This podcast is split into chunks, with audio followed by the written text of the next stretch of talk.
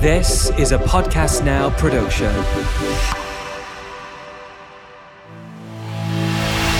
I drank some mouthwash. I'm like, oh my gosh, I'm really. And I got into my car to drive across the island to take one for the team. And I got to his office fully prepared to record a podcast. Everybody, come on, move on.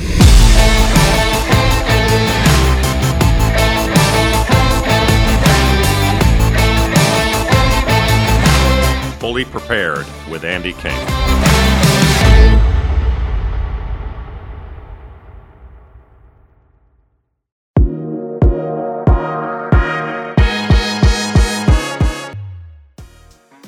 You can be in a massive house in a gorgeous place, and if you haven't got your shit together and things aren't where they should be for you emotionally, it, it means fuck all.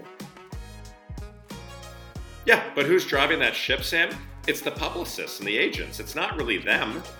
Someone is saying, geez, you know, hey, you need to back it off with Andy a little bit right now because, you know, until he like comes back into the press in a hugely positive way, not sure he's the best one for you to be kind of aligning yourself with. I dated guys up until being 30 and then started dating women. And actually, dating women shifted my perspective massively because I'm a gay woman.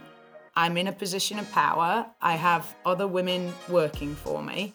And so now I'm in a position to ask myself would I deem that to be appropriate behavior? Even when the shit is hitting the fan, I always sleep. I've always said this. Like, my response to stress is to go to sleep. Like, my body is wired really well. It's like, okay, there's a lot of stress going on at the moment. The best thing you can do right now is have a nap. I've managed to, and I feel like you're the same. I came out when I was 35 years old, and I, I, I held back for as long as possible, and then I finally just said, "The hell with this," you know. And I found that my making myself openly gay was very powerful. When did I have to take a big one for the team? Oh.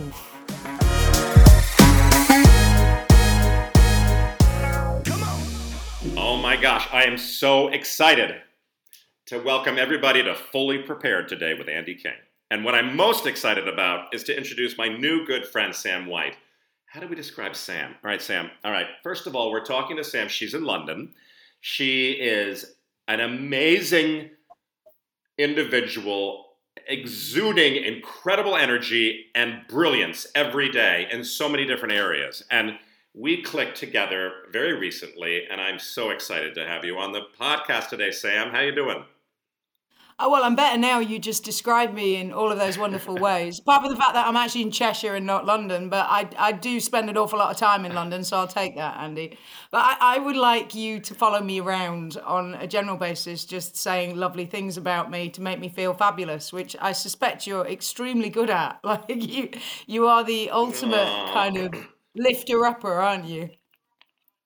Well, Sam, it's it is my job, obviously, to be the ultimate team player, and one of the things that obviously you and I've clicked about so beautifully is, um, first of all, I mean, a Renaissance woman. Sam, when someone says, "Tell me about Sam White," in two sentences, what do you say? Um, a Or three. noisy two sentences. I, I generally say a gobby northerner. To be fair, I don't even need two sentences. Um, lots of trouble, usually fun. Oh my gosh. Well, you're certainly bringing fun and coolness to the insurance industry. And here it is. Like so your new your new deal, Stella, women run, women founded and an insurance company for women.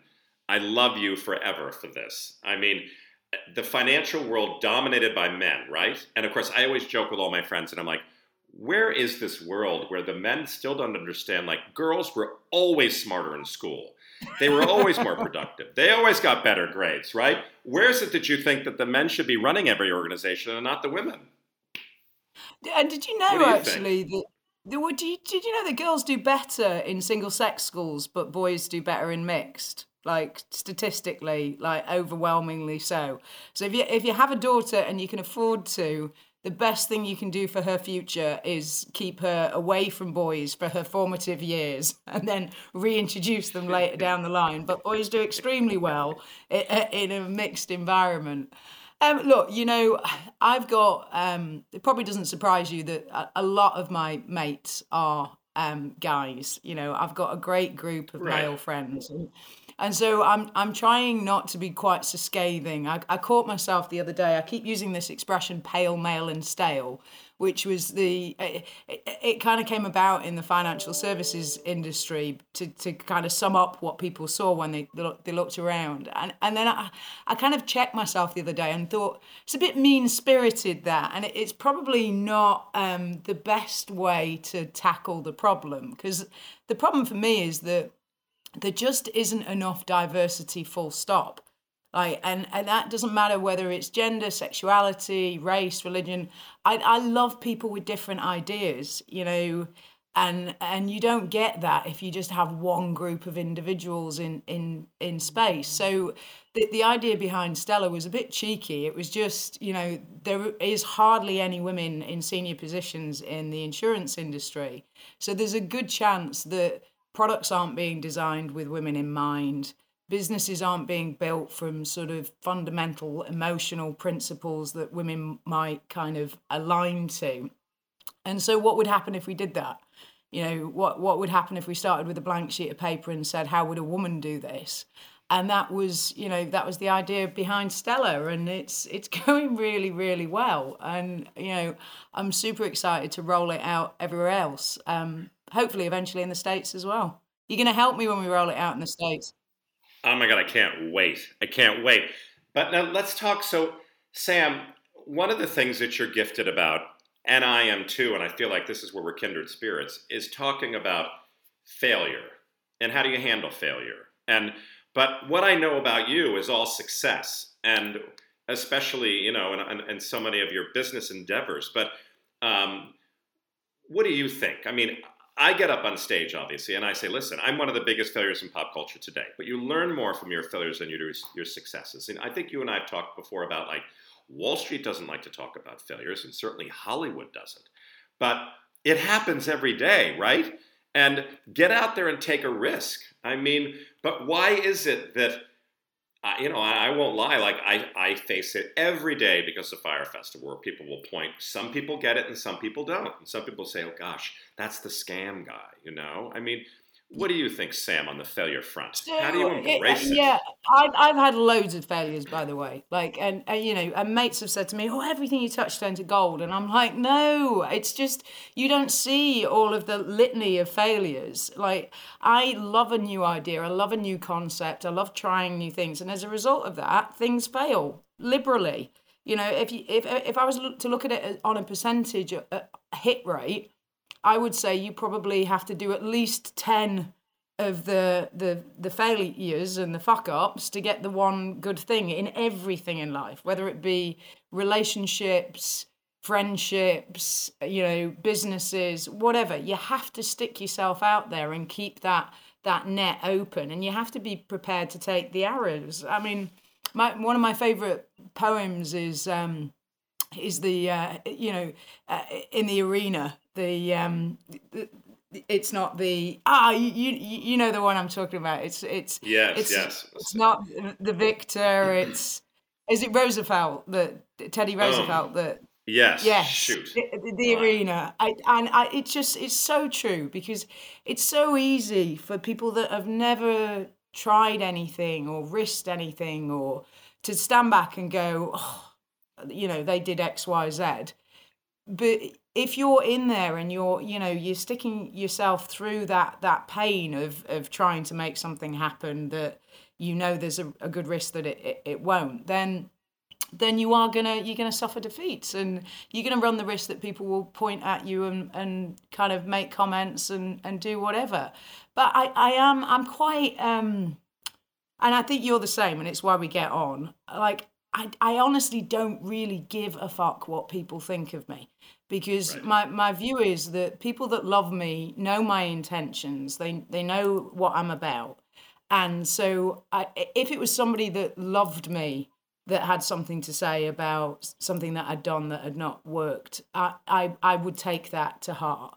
But most of the people that have criticisms for you are people that know absolutely nothing about you whatsoever. And so it's like, bingo, jog on, yeah, jog on. You know, it, it, it really, it, it really doesn't matter.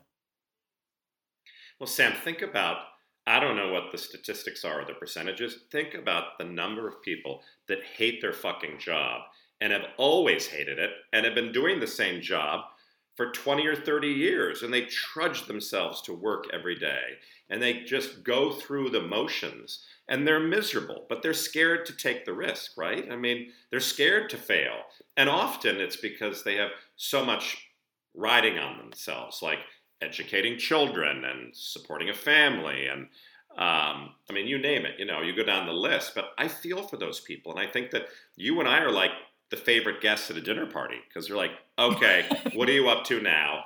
What, what's going on yeah, now? Yeah, yeah. Like, well, funny. What you, harebrained yeah, scheme funny you, you got? funny you bring that up because you know what? Well, here's what I got. Here's what I got. They're like, only you, Sam. Yeah, only you. But don't you feel sorry for those people? I mean, listen, you oh, and I oh, have deeply. plenty of sleepless nights. You yeah. know what I don't? I, mean, I sleep I'm like sure. a log. Even even when the shit is hitting the fan, I always sleep. I've always said this. Like my response to stress is to go to sleep. Like my body is wired really well. It's like, okay, there's a lot of stress going on at the moment. The best thing you can do right now is have a nap. And I will literally just kind of conk out. Everybody hates it about me because I mean I've been through, you know, a couple of years during during COVID, I nearly lost the lot um, you know, our, our business was seriously under fire. I couldn't get the government support loans. Um, the banks were absolute twats with me. I was scrabbling to survive. I was like way, there was a big gap between my overheads and, and what I was bringing in. And at one point, I was just about to move into a house with my family, and I'd scrabbled together the, deposit for, for, for the house after going through a, a very expensive and painful divorce. Um, so I'd scrabble this deposit together and I needed, I had to use the deposit to pay the wages, the wage bill um, for, for the staff that month. And I didn't know if it was going to kind of come back the other way. And I still slept.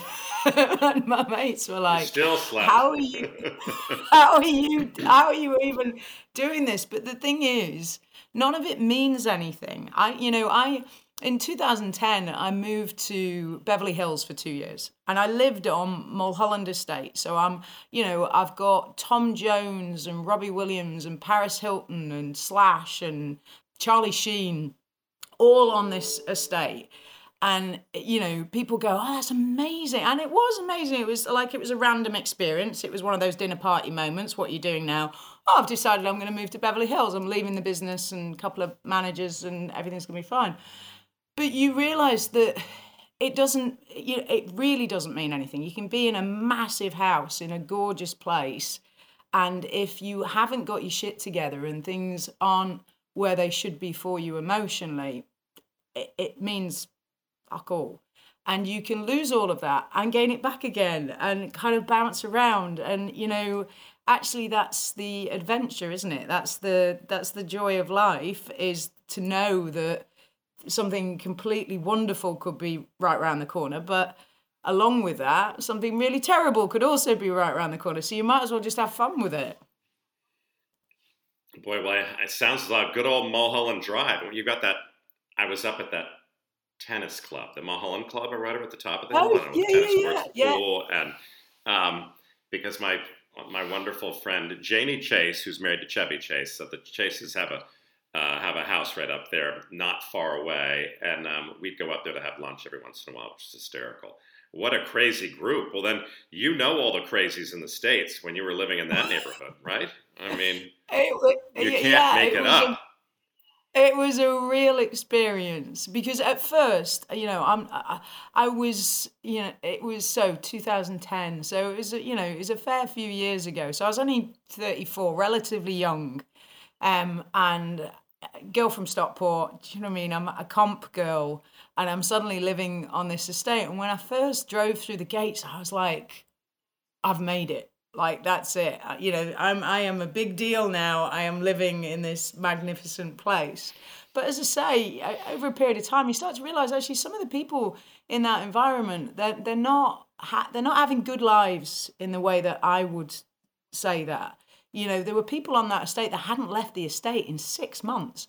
I got chatting to the, the security guard one day, and I, I used to, I was trying to set up a business. So I, I had like my really nice flash Porsche, and then I had like this um, Pajero 4x4 that was an absolute shitter. And I used to go out in the Pajero because I'd, I'd go out and see brokers in Compton and, you know, all sorts of places in California, which my business partners were like, you, you really, sh- you're a blonde English woman. You should not be going down there. You're to get shot.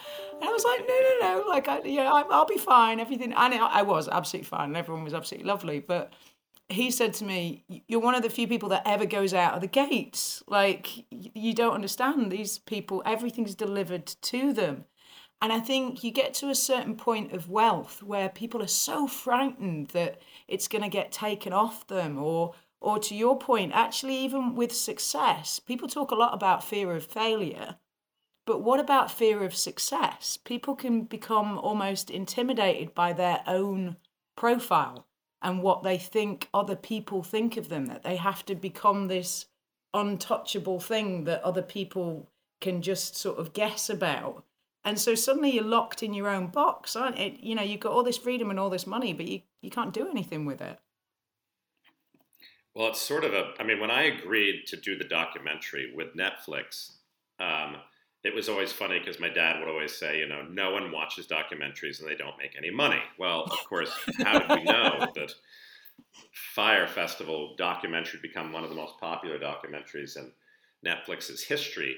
And what happened, of course, is that I lost my anonymity. And I made that conscious decision because I said, you know what, I'm going to take this platform I'm going to try to drive positive change.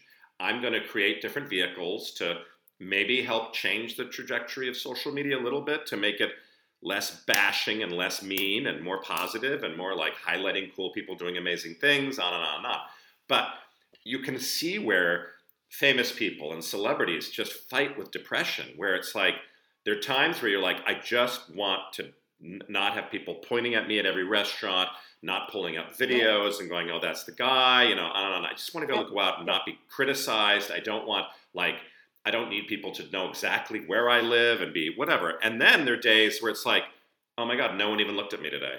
No, I've, I've lost yeah, it like yeah, already. Like no one even cares. It's like this weird, you know, and you, it's a d- difficult balance, right? That a lot of people go through. And I think that's sort of, you're right, a fear of failure or a fear, fear of success. I mean, in either direction, you're plagued. I feel, I mean, you think about so many of these actors who have, there it is, haven't left the gate in six months. They're not doing a movie right now. They're not doing anything. They have everything delivered in. They sit by their pool. They have friends come over, but they don't go out in public because they're just, they're just tired of it's, it. And I, I get it. You know, as human beings, you forget like I was chatting to somebody about this today, actually, interestingly, because we were talking about you know how you get um, that level of clarity about who you are and what people think of you. And you think about normal people that aren't in the public eye, you have your mates that you've had for years or whatever, and most people aren't that honest with each other. Like, I've had friends of mine, because people consider me to be very direct and very honest, and I've had friends of mine say, We don't need to go to therapy because we have you. And I always say to them, I'm, I'm going to be really honest with you now and say, I am never going to be completely honest with you because I value our friendship. So any bits that I can see of you that I think that I think maybe you should that you need a bit of help with or you should take a look at. I'm not really gonna challenge you on it because you know, why would I do that? I want to still go out for drinks and whatever, and it doesn't really impact my life you, those the, those things, whatever those things may be. So I urge you to go to therapy because it's the only way that you will get some true reflection.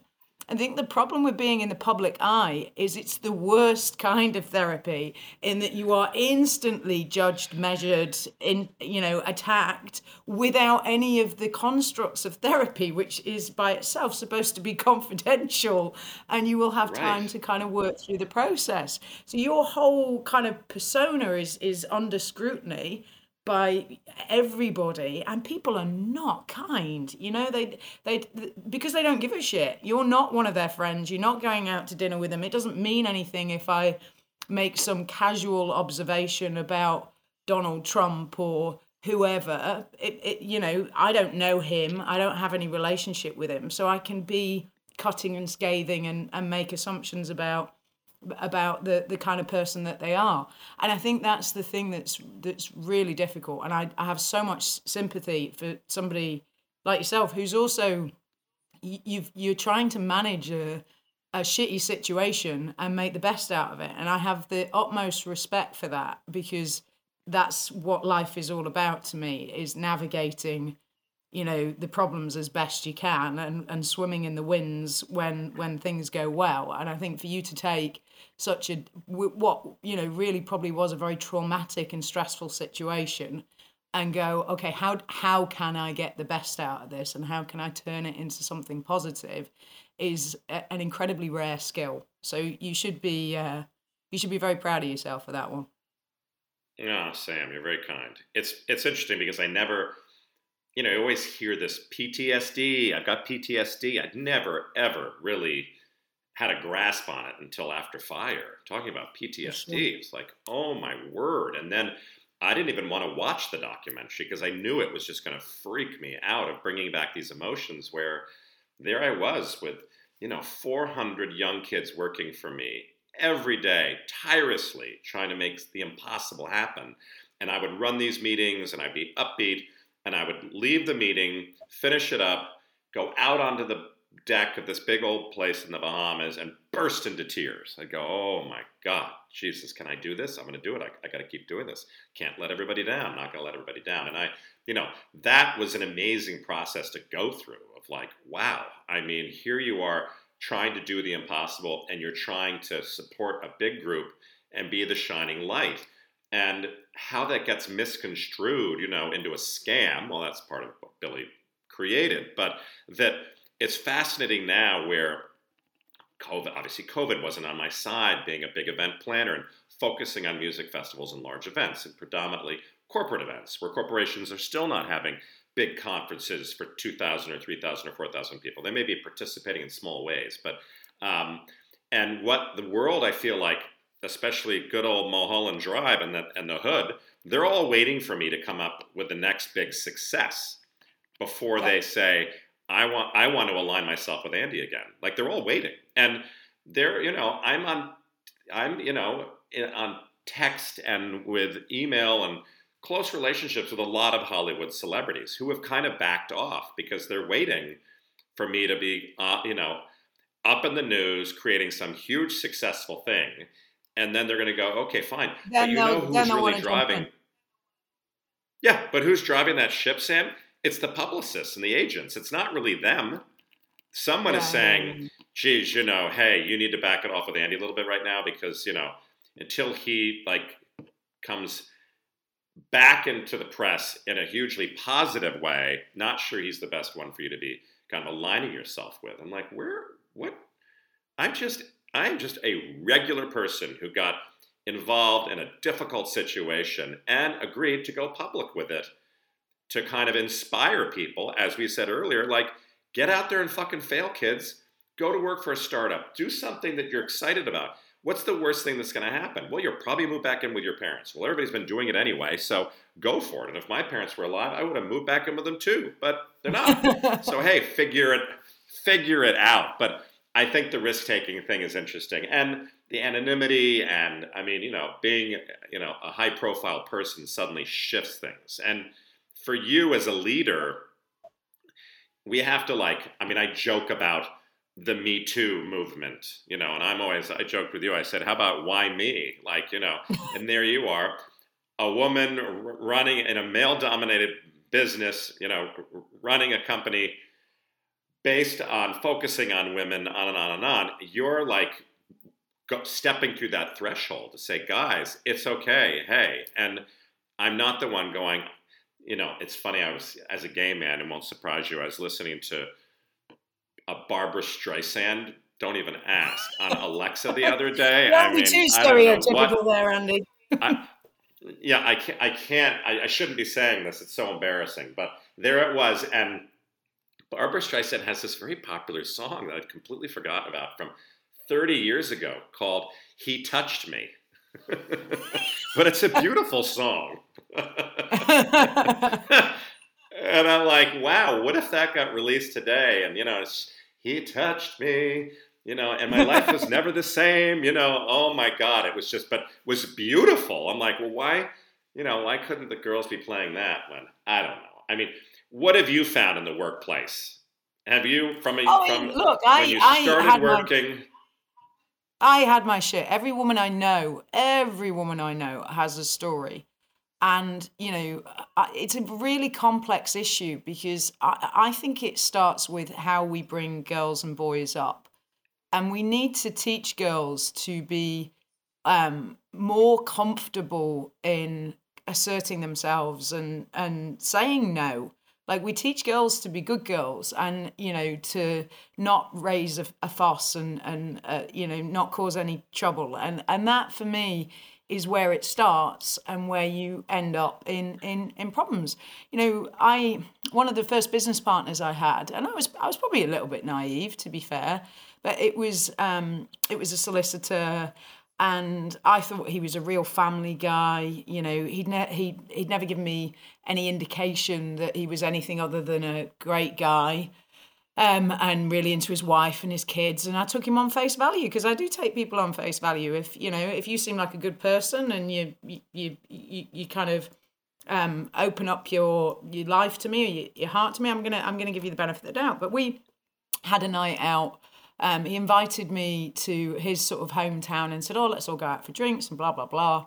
Um, we got to the nightclub and he'd obviously he'd had a couple of drinks and he just turned really aggressive and and overtly sexual, and it really caught me off guard because he he literally grabbed my hair and kind of yanked me in and thinking he was being all sort of Clark Gable esque.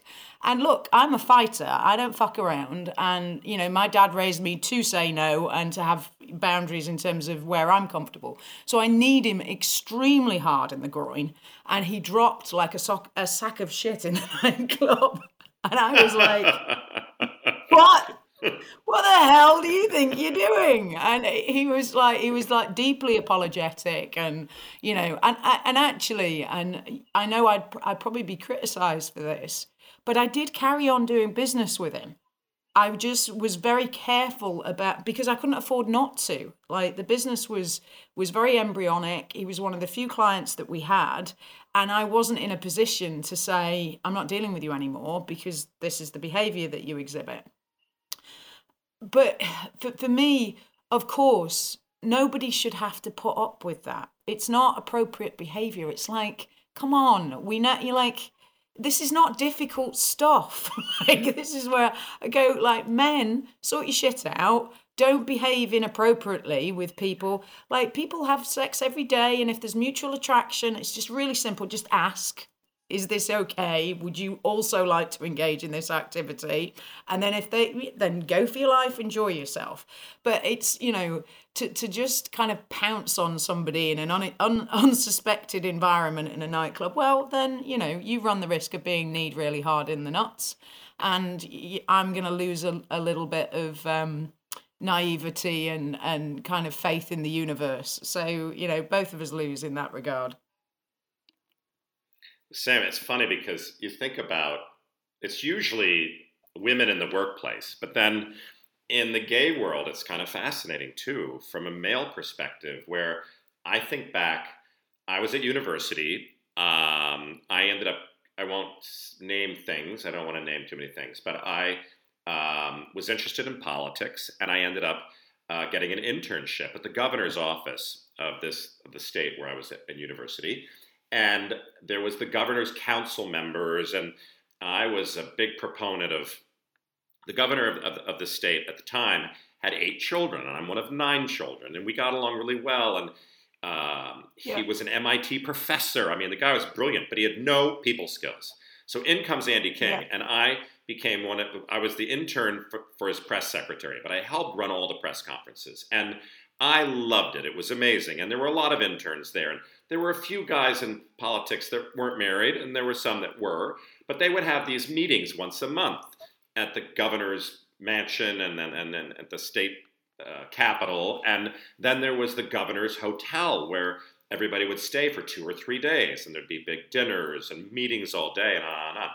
And it really wasn't until like the third meeting where I'm like, that kid Alex, he got promoted twice in the last like month and a half. I mean, what is going on? You know, and it just started to register to me like, and it began, yeah. I started feeling weird pressure from some of these guys. And I'm like, no, I'm not gonna stay at the governor's yeah. motel for three nights because I don't want people knocking on my door anymore saying, "Hey, do you want to catch yeah. a drink?" I don't. You don't need to be. T- I don't need to be touched. Like I'm just going to do my job. And so I was able to like work through in my mind. But boy, did I learn, even in the political world, that that gay underground. Oh, you want to get promoted? You want to rise up? You want to blah blah blah. You know, talking about taking one for the team. I'm like, oh my word. Well, I ended up taking a job right out of university with a firm, and um, I went in as an intern, and then I became top producer of this firm. And um, the boss would come in every day, and we were both um, from similar areas, and on and on and on. And he was probably 15 years older than I was. And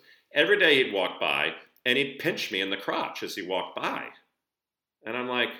Oh my God, are you kidding me? Like, what is going? But I'm like, okay, no problem. And then there'd be some days he'd say, "Hey, I like your tie. And I said, Oh, thanks. It's my grandfather's tie. It's a vintage. He'd say, I want it on my desk at the end of the day. Don't let me down. I'm like, Wow. Oh, okay. Um, you, see, you, know, all these th- things. Th- constantly kind of manipulating me. I had no idea. He was manipulating me every day. Yeah. It's power and, and control. I mean, to, and- to this day, I'm like, wow, like at least I knew afterwards. I'm like, ain't right. That wasn't right, you know. And I was always like the prince. I was the prince of the organization. No one could touch me, though he touched me every day. And I put up with it. I was like, but I did have boundaries where it was like, I never slept with a guy. I never, you know, on and on. But it was still this little manipulating thing every day. And I'm like, wow, you know, this is how the crazy world works. Whether you're so in I, I, I think or in business. I used to justify. I used to justify it a lot um, when so I was I dated guys up until being 30 and then started dating women and actually uh, dating women shifted my perspective massively because I'm a gay woman I'm in a position of power I have other women working for me and so now I'm in a position to ask myself would I deem that to be appropriate behavior and it's a, you know unequivocally Absolutely not. And you start to realize when you ask yourself the question, would you walk past your intern and grab his crotch?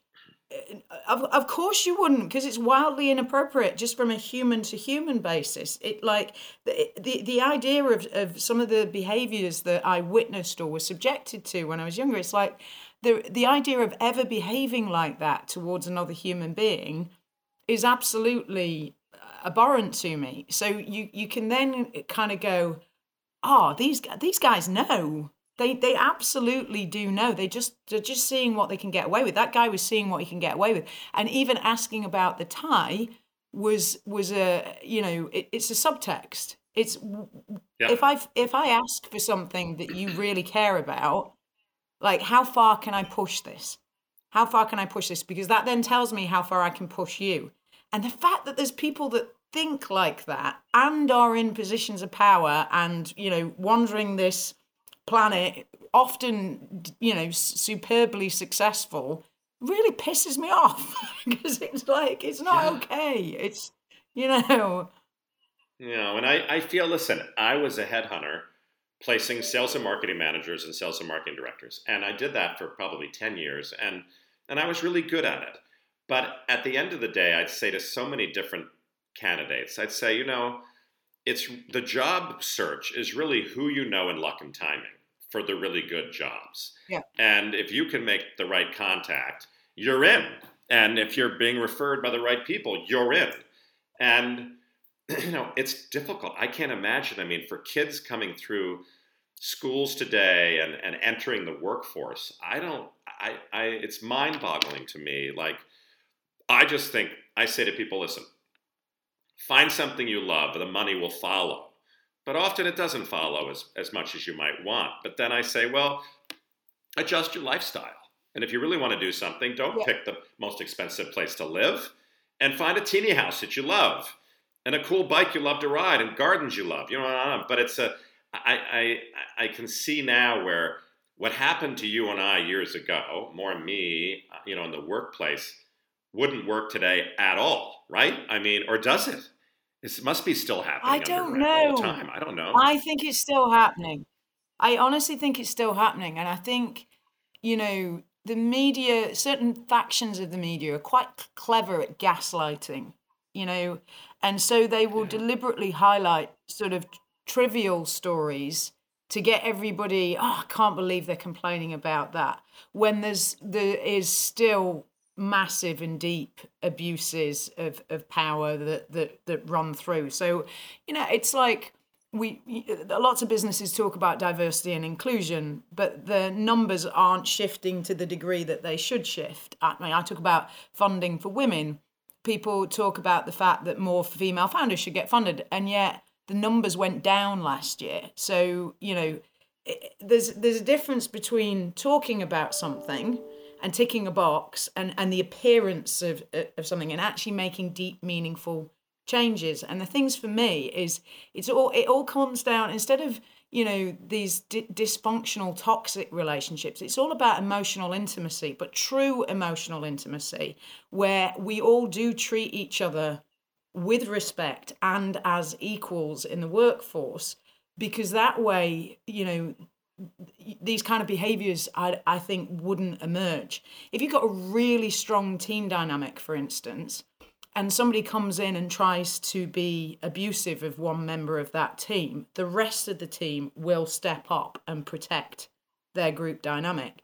But a lot of businesses are so disconnected and dysfunctional and, and aren't working on the sort of basic group psychology within that organization and it allows for these kind of behaviors to occur. And i think they absolutely are still i mean i, I know they are because I, I talk to women every day that are still suffering with misogyny or sexism or and you know and I- know so many good men so the only conclusion i can come to is that everybody is not connected enough to stand up as a group and reject the the small percentage of people that are horrors of human beings and shouldn't be allowed into the group dynamic. Ugh. When you think about, I've been a part of an anti-bullying organization for many years, and I mean, God, Sam, think of the today's world with social media. I mean, these kids don't even have to leave their rooms, and they're bullied severely. And some of these Yeah. bullies, have, you know, they just grow up and they go into the workforce as a bully. It's just their nature, right? Absolutely. Um, Yeah. I know, and I feel like and I don't know. I mean, you know, and bad I- dynamics. Yeah, I mean, I think you and I are, are, are coming from a, a similar platform too, from the diversity world, you know, and here we are, two, you know, gay leaders, so to speak, um, and I've managed to, and I feel like you're the same. I came out when I was 35 years old, and I, I, I held back for as long as possible, and then I finally just said, "The hell with this," you know, and I found that my making myself openly gay was very powerful for many people and for many of my friends. And I could walk into any business meeting and say, don't fuck with me. Listen, I've been around the map. I know what's going on. And first of all, I don't know what you're wearing, but you need to change that outfit, buddy, because you look like an idiot. Um, and but no, I it, it became like and my and it was my oldest brother out of the nine children. I said, Andy, you're a trailblazer. Keep it going. Don't worry. Don't be. But it was the world I grew up in, the country club world. Like for me to be the openly, only openly gay member of several clubs was a teeny bit nerve wracking. But do you know how many people came up to me to say, Do you know how lucky you are, Andy, that you have come out, that you can just be yourself? I've Yeah, been married yeah. for, I'm like, I'm like, I don't want to hear this. I just don't want to hear this. Like, but I won't lie, you know, many men would come up to me and say, You are so lucky. I'm not going to say any more, but I never had the chance to explore. I got married young. I have these kids. I'm I'm in this situation. I will never, you know, I'm, I'm not going to ever divert my my life at this point. But you are so lucky, and I think obviously I think you and I, Sam, we are lucky, right? We made a choice. Oh, for Um, sure. And look, to. I've never, I've never really suffered any kind of bigotry. The the gay thing just didn't really touch the sides for me. I decided I was, I was. I mean, for me, it was just that I decided I was dating a woman rather than dating a guy. Like I didn't give it a second. I, I, I mean, I must have given it a second thought and walk, walked through it mentally many times before but when I actually sort of started telling everybody, it was just like, this is what I'm doing. And and again, back to the, I don't really, I'm not asking for your approval. So this is the really important thing here. Uh, you know, I don't give a fuck what you actually think. So I'm not asking for your approval. So I'm just telling you that this is this is the thing. If you've got an issue with it, that's your issue. And I think when you take that stance, you do. Um, I, I generally find people step down they they they are less likely to come for you if they know that you are completely kind of comfortable and confident in in your convictions because um because people that that have issues with this sort of thing tend to be bullies Yeah. Do you feel like it became like a driving force for me because I was picked on a fair amount when I was younger, when I was a kid, and you know maybe some people said I was a sissy. You know, my dad would say you're never going to make anything of your life, and on and on and on, and it became jet fuel for me. Unlike many people, they're like, "Oh my God, I've always been picked on." I'm like, "Fuck that!" Listen, when I was able to, we were raised in a sailing family, yeah, and everybody had a little sailboat, and on and on. The second I was able to, I bought a 50 foot sailboat with a full time captain, and I was like, yeah, you can fuck yourselves everybody. Those who said I wasn't going to make anything of myself, forget it. I walk into the Mercedes dealership, I buy the biggest Mercedes they have. I, and I, I did overcompensate, and I know that looking back, that maybe it wasn't quite the right angle to take. Did I have to live in a multi-million dollar brownstone at 30 years old in Manhattan? Probably not. You know, should I have saved a little more money through the years? Probably, but I, I have no regrets. But do you feel like, you know, being gay has been empowering for me now? Do you feel the same way? Oh, for sure. And I've definitely got a bit of that. I'll show you. Like, I, I'm not sure whether that's a gay thing or a belligerence thing or or whatever, but I was definitely of that. I always call my ris- ridiculous, excessive years as my arsehole years. You know, driving Yeah. around in Lamborghinis and and feeling like um, Billy Big Balls or Billy or or um, Bernadette Big Boobs, as we now um, say. We're not using the big balls anymore. We're uh, we're gonna we're gonna say, um, look at the boobs on that that person. They they they definitely have the courage of their convictions. Um, I yeah, I've I've got that. But the thing is, Andy, I I and I suspect you're the same. I wouldn't change any of it, you know, and that's even as a mother of two kids, and you know, I have been through periods of times where I've thought, oh my god, I could actually lose the lot now. But those adventures that we have and those experiences that we have, we have because we're prepared to put hundred and ten percent into something, and and not you know not hold back and so i'd rather i'd rather be me i would rather be like that and and get the the wonderful magical adventures that we get and take the shit with it than than live that that safe um mediocre life and if, if somebody wants to live a safe mediocre life fair play to them you know uh, good luck i you know wish you no harm uh, no judgment but it's just not it's not for me And Sam, wife, two kids, big business. How do you balance? Where do you say no? I, I say no all the time. I'm actually really good at no. I, I practiced it hard over the last few years. Um, You gotta so teach I have me. loads of time. Okay, good. So it's dead, good. dead simple. I, I start my day with like what's most important to me, and I manage my calendar accordingly. And so my kids, um, I like to exercise. You know, I like to spend time with my wife. Those things are like non-negotiable. I actually put them in my diary. So if I've got, you know, if the kids are off on holidays, etc., I'll tend to carve out time during the day so I can spend more time with them because that's important. And then from a business viewpoint, I'll tend to kind of hone it down to the three to five real critical issues. So if a meeting is connected to one of those things, then that gets to go in next. And I always leave some space for fun stuff like meeting new friends um, and kind of having new experiences. And I, I, I think that for me works. And the other, so what you end up doing is saying no to all of the shit that doesn't matter. The, you know, the meetings that I don't need to be in, I would just go in for the sake of, or the events that I don't really want to go to, but I feel obligated. None of that stuff makes it makes the cut. That that doesn't get into the diary. So I love it. And your diary. So do you handwrite anything anymore, or is everything digital? Um, so I I keep a digital diary. I send emails. If I'm if there's a really complex issue I'm trying to deal with, I still like to write stuff down. Like I, my brain works differently if I'm jotting information down. So when when I've got a big challenge, I'll, I mean, nobody could make sense uh, out of the what I've written on a piece of paper. I don't know why I bother, but it seems to help me with the process.